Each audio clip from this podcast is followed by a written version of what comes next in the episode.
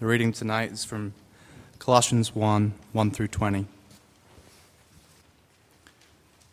Paul, an apostle of Christ Jesus, by the will of God, and Timothy, our brother, to the saints and faithful brothers in Christ at Colossae. Grace to you and peace from God our Father. We always thank God, the Father of our Lord Jesus Christ, when we pray for you, since we heard of your faith in Christ Jesus and of the love that you have for all the saints, because of the hope laid up for you in heaven. Of this you have heard before in the word of the truth, the gospel, which has come to you, as indeed in the whole world it is bearing fruit and growing as it also does among you since the day you heard it and understood the grace of God in truth, just as you learned it from Epaphras, our beloved fellow servant. He is a faithful minister of Christ on your behalf and has made known to us your, your love in the Spirit. and so, from the day we heard, we have not ceased to pray for you, asking that you may be filled with the knowledge of His will in all spiritual wisdom and understanding, so as to walk in a manner worthy of the Lord fully pleasing to Him, bearing fruit in every good work and increasing in the knowledge of God. May you be strengthened with all power according to His glorious might, for all endurance and patience with joy, giving thanks to the Father who has qualified you to share in the inheritance of the saints in light. He has delivered us from the domain of darkness and transferred us to the kingdom of His beloved Son, in whom we have redemption, forgiveness of sins. He is the image of the invisible God, the firstborn of all creation. For by him all things were created, in heaven and on earth, visible and invisible, whether thrones or dominions or rulers or authorities. All things were created through him and for him. And he is before all things, and in him all things hold together. And he is the head of all the body, the church. He is the beginning the firstborn from the dead, that in everything he might be preeminent. For in him all the fullness of God was pleased to dwell, and through him to reconcile himself to himself all things, whether on earth or in heaven, making peace by the blood of his cross. This is the word of the Lord. Let's pray. God, I thank you for your word. I thank you that um, we can come together and hear from you tonight. That in hearing from your word, that you confront us with who you are. That you don't leave us just to our own imaginations, our own affections, our own desires, but that you give us your spirit and your word to lead us to truth and not error. That we might hope in Christ and delight in Him. And so, in this time, Lord, I ask that you would confront us with your truth, that you would challenge and change us to be more like your Son, our Savior. And we pray all these things in His name and for His name. Amen. So, if I asked you to uh, think of a chair, uh, first you probably think of the one that you're sitting in right now, uh, which is a very nice chair. Um, but uh, if I ask you to think of a chair, uh, you might think of the chair that you sit in at work or your favorite recliner at home. Uh, you can think of a chair somewhere, somehow. Um, and, and you would probably be thinking of lots of different chairs, okay? Now, this is what Plato would call chairness. All right? See, you're, you're thinking of a chair, and he would say that that chair is but a shadow. There is the ultimate chair, the form, up there somewhere. There is the chair, like capital C, chair. And you can just conceive of the shadow that is chairness, chair like. It is a weak shadow of a chair. Okay, now if I asked you to imagine Jesus, Now you might go back to Sunday school class and like you know felt board Jesus, and he's you know standing there and with his awesome hair and his righteous beard and, and all those things, and or maybe you think of oil painting Jesus, uh, and uh, and and so he's like nice and proper, and he somehow found a really good comb out out there, uh, and and so he looks you know nice and put together. Uh, or maybe business Jesus, like with a with the casual polo. Uh, but, but you can imagine like some, some Jesus in your mind, right? Or maybe, you know, you just go for, like, maybe it's baby Jesus that you think of, or Jesus singing uh, lead for Leonard, Lynyrd Skynyrd with angel wings in front of his angel band. No, you don't go that? Okay. Uh, so you can conceive this image of Jesus. Now, moving away from just what he might look like, what do you think about him? Is he loving? Is he kind? Is he angry? Is he out to get you? Is he a moral man that's just worthy of emulation? Is he a good figure for your kids to learn about? Because maybe he will help them stay in some bounds of morality. Who is this Jesus that you think of? You see, there is an ultimate Jesus. Like there is Jesus, capital J, Jesus. And we can all can, we can conceive and we can imagine these personal Jesus, Jesus ish, Jesus like. But there is an ultimate Jesus that we don't get to just kind of put together based upon our affections or ideas of what we would like Jesus to be like. There's a fixed Jesus. And so, really, something that, that is worthy of our consideration is if this Jesus that we can conceive of in our minds matches up with this real Jesus. And the way that we do that, the, where we go to even think like that, is God's Word.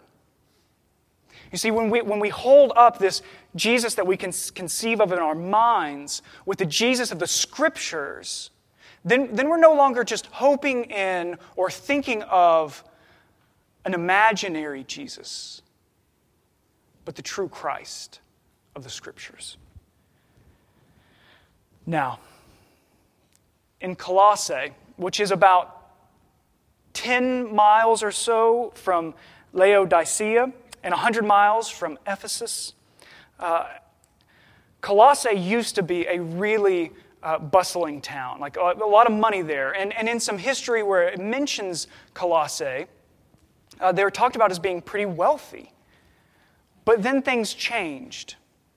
Uh, really, more specifically, the roads changed. And often, you know, if, if, if you were talking about a, a city that was on a, on a river, a river city, you know, back uh, you know, in, in the early days of America. If you were a river city, a lot of commerce happening, so city just boomtown.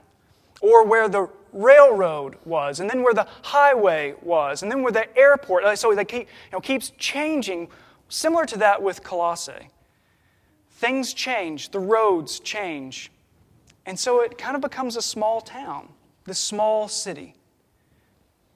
And it's not really something at that time that they would have thought of as a city that is going to have a, a, a, letter written to it that's going to be read for centuries and centuries by millions and millions and millions of people. They wouldn't think of that. But a letter was written to them by Paul. The gospel had gone out to this area and it had been fruitful. Believers had heard about it and then they took the gospel to this city and a church was started. And after some time, some confusion set in. There were people there, it might have been one individual or a couple of people, came in and they were false teachers. They had a false gospel. It was you know, Jesus plus something. Jesus nuanced a bit. An imaginary Jesus is talked about. And so there was confusion. And Paul writes concerning this confusion. Now, that wasn't the, the only reason that he wrote this letter. He wrote to encourage them, to encourage them in the faith. But he also addresses at different points the problem of these false teachers. People were starting to turn away from the true gospel, the Jesus of the scriptures, to a false, imaginary Jesus. And one of the ways that, that you, we can kind of understand uh, maybe what some of the controversy was, some of the fiction that was being put out there, um, is, the, is this introduction where, where he, he starts to uh, address these people by saying that he thanks God for their faith. Ever, ever since he's heard about them and heard that there were believers in Colossae, he has been praying with thanksgiving to the Lord that there are believers there. And so he goes through all of this, and he begins with this thanksgiving and thanking God for them. And he says in verse 6 Since the day you heard it and understood the grace of God in truth, he's delighting that the gospel went out, that the gospel was fruitful, that the Spirit was moving in illuminating and revealing truth to these people, that they believed it, that they were being transformed but there is this problem, this nagging problem. And so, really, what we're going to focus in in this, in this large introduction here in chapter 1, we're going to look at 15 through 20. Because in that point, Paul digresses, as he always does. I mean, one, of the, a thorn in the side, uh, pardon the pun, but a thorn in the side of a lot of people that read Paul is that he, uh, he would always digress and I, I, I have a, a, particular affection for this because I do that. Like, my notes are, are ridiculous tonight um, because I, I get a thought and then I go over here. And then I get a thought and I end up over here. And Paul does that. And I imagine him pacing as they're doing their best to keep up with everything that he's saying and writing it all out. And one place that Paul does this really often is when he talks about Jesus when he gets to what Jesus has done, what Jesus accomplished on the cross, he goes off. And when he has heard that this gospel has gone out, these people have believed, and then people are leading them astray, Paul gets fired up, especially when it comes to muddling the view of Jesus. See, a, a part of this false teaching was probably that um, they were saying that there are a lot of uh, different beings, angels and whatever, that, that could mediate between God and man, and that Jesus was just one of the many mediators. So you could, you could put your hope in Jesus, or you could have another mediator, some other angel that you could hope in. And when Paul hears about this, he gets fired up. But he does this, his, he responds to this in a really unique way. He doesn't say, I've heard that people have been teaching this, and so let me show you all the ways that that does not work out. He does, he does something really interesting, and I think that it's really important for us to pick up on this principle of how he fights the fiction. Because in today's church, there's fiction out there. Books are released, videos are released, uh, and fiction goes out, confusion goes out. And we can learn a lot from how Paul handles it here. He digresses. Um, look at verse 11. You can kind of see how it leads into this digression. May you be strengthened with all power according to his glorious might for all endurance and patience with joy, giving thanks to the Father who has qualified you to share in the inheritance of the saints in light. He, the Father, has delivered us from the domain of darkness and transferred us to the kingdom of his beloved Son, in whom, the Son, in whom we have redemption, the forgiveness of sins. And this is where Paul takes off.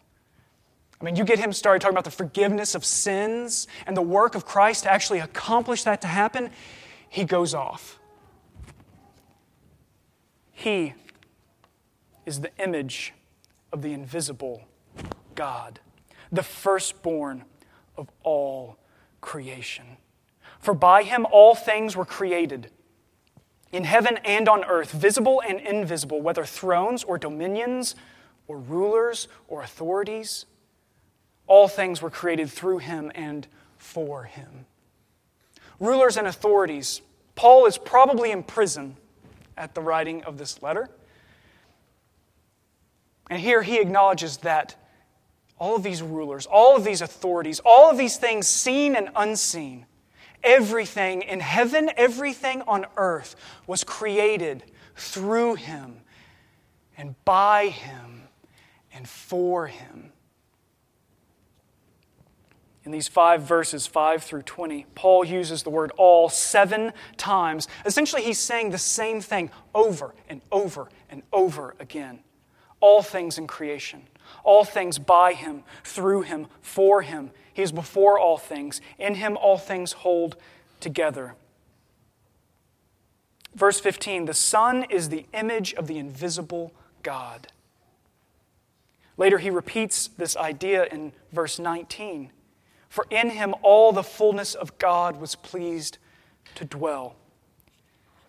This echoes uh, the writer of Hebrews uh, at the beginning of uh, chapter 1, verse 3. He is the radiance of the glory of God, the exact imprint of his nature, and he upholds the universe by the word of his power. John writes in his gospel, and the word became flesh and dwelt among us, and we have seen his glory. Glory as the only Son from the Father, full of grace and truth. The Son is the glory of God, the glory of God in Christ Jesus. We talked about this during Advent. When we looked at Isaiah chapter 40, verse 5 says this And the glory of the Lord shall be revealed, and all flesh shall see it together. The glory of God, the manifestation of His holiness. He is the image of the invisible God. See, this, this was the kind of talk that really got Jesus in trouble. You know, when he would identify himself with the Father, when he would say things like, If you have seen me, you have seen the Father. See, this is an issue of divinity. This is an issue of the relationship within the triune God, Father, Son, and Spirit. And Paul starts off in going after this false teaching by lifting up the name of Christ. Not just getting into petty arguments or blog posts back and forth, or he's not just going to tweet something frivolous. He's going to go after it and say, if you're going to go after Jesus, I'm going to lift him up. And in doing so, in focusing upon Christ Himself, these other things come into focus. In Him, the fullness of God was pleased to dwell. He is the image of the invisible Father. Not only did He exist, though, before all things, all creation, which means no angels, no animals, no man, no earth, nor what's in the earth, no, nothing in heaven. None of these things existed before him. He's the firstborn of all creation. And as we you know, study throughout Genesis, being firstborn has a lot of meaning to it. He is the firstborn of all creation. But not only did he exist before all of those things, but all things were created in heaven and earth by him. Let that soak in. All things in all of creation created by Jesus. Through him and for him. The pastor and theologian Martyn Lloyd-Jones, um, when he was asked about this question of what does it mean that everything was created by Jesus and through Jesus and for Jesus? Like, what does that, ultimately, what does that mean? He said this Don't ask me to explain it. All I know is that when the Father came to create, he did it through his Son. When there was nothing, and when the Father decided to create, he said to the Son, I'm going to do all of this through you. I confess that I don't know exactly. I have read everybody I can read on it, and they don't know either. But this, this is what it means to yield to the truth of the Scriptures. Not just to go with our affections and try to, to fill in the blanks and, and make something up that's more, more acceptable in our culture or in our church or in our hearts and our own minds. For a personal Jesus, ultimately a fictional Jesus. No, we, we go to God's Word. And in doing so, we marvel. We strive to conceive of such an idea that God the Father would create all of these things by, through, and for the Son. It's hard to conceive such an idea. But Lloyd Jones said this That is the trouble with all of us who are Christians. We do not realize the things we ought. The things are so stupendous, so majestic, so immense that we cannot rise to it. Our minds boggle, our imaginations are utterly defeated. But we must try. Try. We try to wonder, to delight, to get lost in the greatness of God. And we were, when we are lost in His greatness, His majesty, lost in the wonder of His glory, that is worship. All things created by Him, through Him, and for Him. For Him. All things exist for the purpose of Him. All creation was created and is held together now, in this moment, for Him. This echoes Paul in his letter to the Romans when he said this in chapter 11, verse 36 For from him and through him and to him are all things. These words in, in their original Greek and also in English are so simple. The, these little small words. Essentially, the verse just says, from him, through him, to him all. I mean, do, do you pick up on how profound that is? I mean, how huge that is that, that all of these things around us, from the giant corporations to your children, to your job, to, to your spouse, to your home, that all of these things have existence for Him? Not you? These are hard truths to, to, to even begin to imagine, to begin to understand. But we must try. And that these things are held together in Him. I started reading uh, because quantum physics like fascinates me, but it fascinates me like. Uh, you know, when I see someone that's, that's uh, very muscular, I look at it and say, like, I bet that's hard. and that's kind of it. Like, that's, that's as deep as I'm willing to go. Like, I don't really, I don't really need to know how you, you work out or, like, what your routine is or what your diet. I really don't care about your diet, any of those things. I don't care. Um, but, but I'll be like, hey, like, you, way to go. Way to go on that whole exercise thing. Uh, but the same thing with quantum physics. Like, it's, it's fascinating. It's wild. It's crazy. Like, the, the non locality, like, where you can take these uh, particles, these quantum particles, and, and you can create distance between them. And through entanglement and these other big words, like you can do something to a particle in one place and it makes a difference in the particle somewhere else. After I read that, I blacked out for a while, and when I woke up, I really didn't care that much anymore. But it's, I mean, just fascinating things, like on these small, tiny levels, that, that the way things are held together, like the, the most that we can zoom in and look in to how the very particles of our being are held together, and ultimately, the answer to that is Christ. That changes things. And it should change you.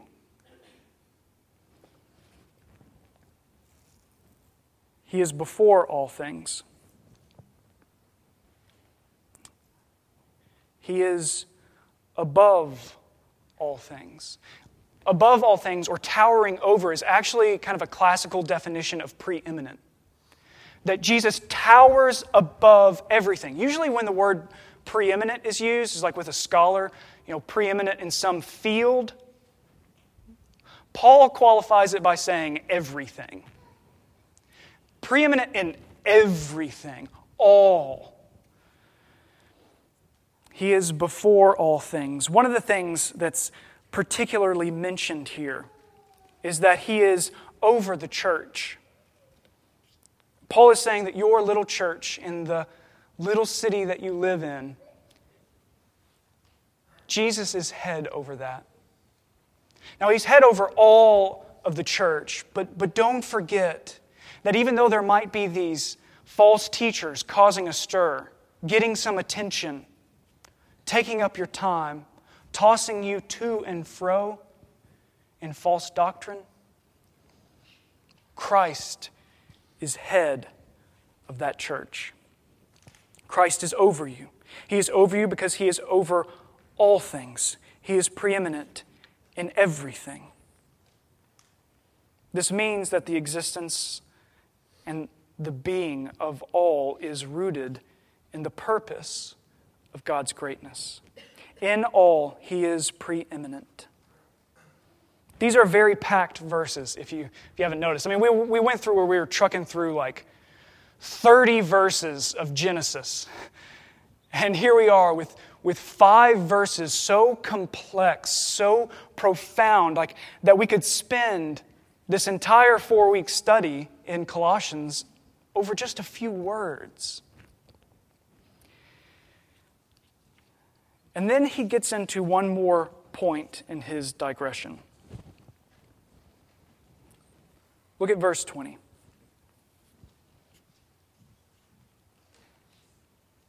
Where it says, And through him to reconcile to himself all things, whether on earth or in heaven, making peace by the blood of his cross.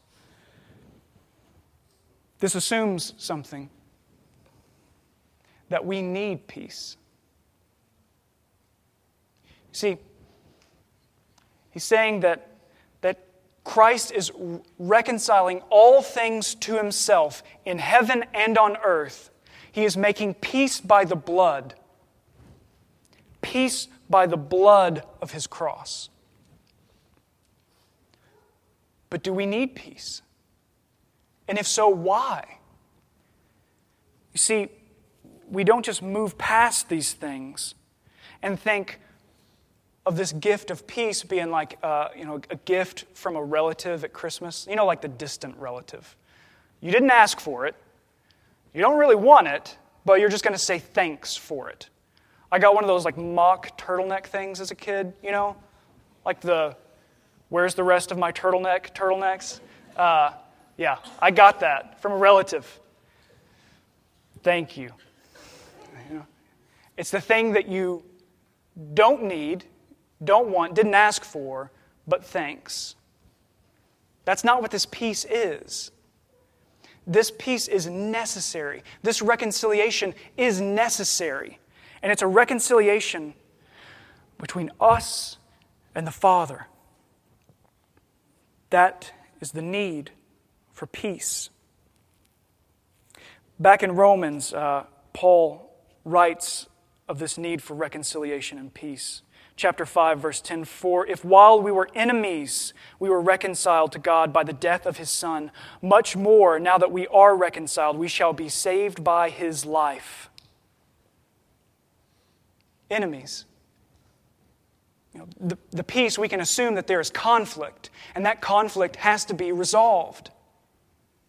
In lifting high the name of Christ, in Paul going after this false teaching by proclaiming the preeminence of Jesus. He gets after what's at the heart of this that we stand reconciled to God because of the blood of the cross, the atonement purchased for us, that we might have peace with God. We cannot go on with our personally defined Jesus, our preferred ideas of Jesus. We have to see Jesus as he is in his word. It's appealing, I know, to design our own way, what works for us. A Jesus that we can kind of fine tune a couple of things. But that's not what we have in the scripture. And you can even, here's a, here's a caution, you, you can have a sense of peace about your imaginary Jesus. I've talked to a lot of people that have been at peace when they are in the midst, in the thick of outright sin. I, you know, but I, I just, I have a peace about it. Right. That's part of the deception. That that's part of the deceit of sin is that you feel a peace about it you feel okay. And we can do that with our imaginary Jesus. This is why we must yield to the Spirit and the Word. The Son, who gives all things existence, gave us peace by his blood, that in all things he might be preeminent now, we do not make Jesus preeminent. We recognize that he is preeminent. Faith in Christ is not just a game of doctrinal Jenga where we just stack up over time and just hope that nothing comes in and knocks it all down. No. The truth of Scripture is a reality that we are awakening to through revelation. This is a reality that we can neglect and we will get tossed around. As Paul says in a letter to a church that's just 100 miles away, he says this to the Ephesians We grow that we might no longer be children, tossed to and fro by the waves and carried about by every wind of doctrine, by human cunning, by craftiness in deceitful schemes. We can neglect the truth we can suffer the consequences of not living in light of the truth, but our neglect does not change the truth. He is preeminent, He is towering above all things. And He is reconciling all things. This is what Martyn Lloyd-Jones called the great remaking is coming. And so we don't have to hold on to these imaginary images, these imaginary thoughts of Jesus. We can come to the truth. We can see him in all of his greatness. And we can worship our triune God, Father, Son, and Spirit, in light of the truth, and not just to the delight of our intellect or our affections. We can lift high the name of Christ. The truth of God doesn't exist simply to be agreed upon, the truth of God exists to remake us. You are a part of the all things created by Jesus, through Jesus, and for Jesus. You are a part of the all things that Jesus has reconciled and is remaking. Delight in this truth declare this truth, hope in this truth, and believe in the grace of God in truth. This is the gospel. And this is why Paul was so eager to digress. Let's pray.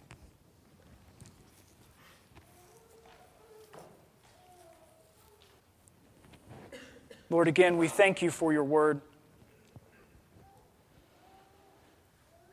Lord, we thank you that through the Spirit we can know truth and that in that truth we wouldn't just gain intellect, we wouldn't just gain knowledge, but that we would know you. Lord, protect us from trying to just grow in our intellect, but teach us what it means to know you as Father, Son, and Spirit. Teach us what it means that all that is around us is for you,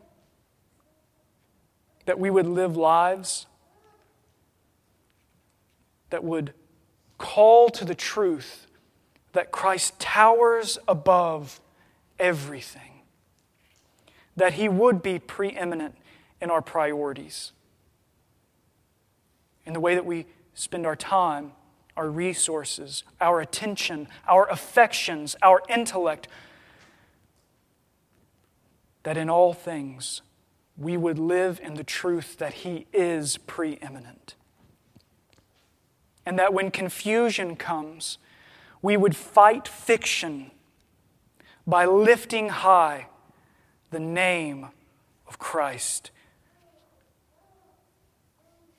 For from him and through him and to him are all things. To him be glory forever. Amen.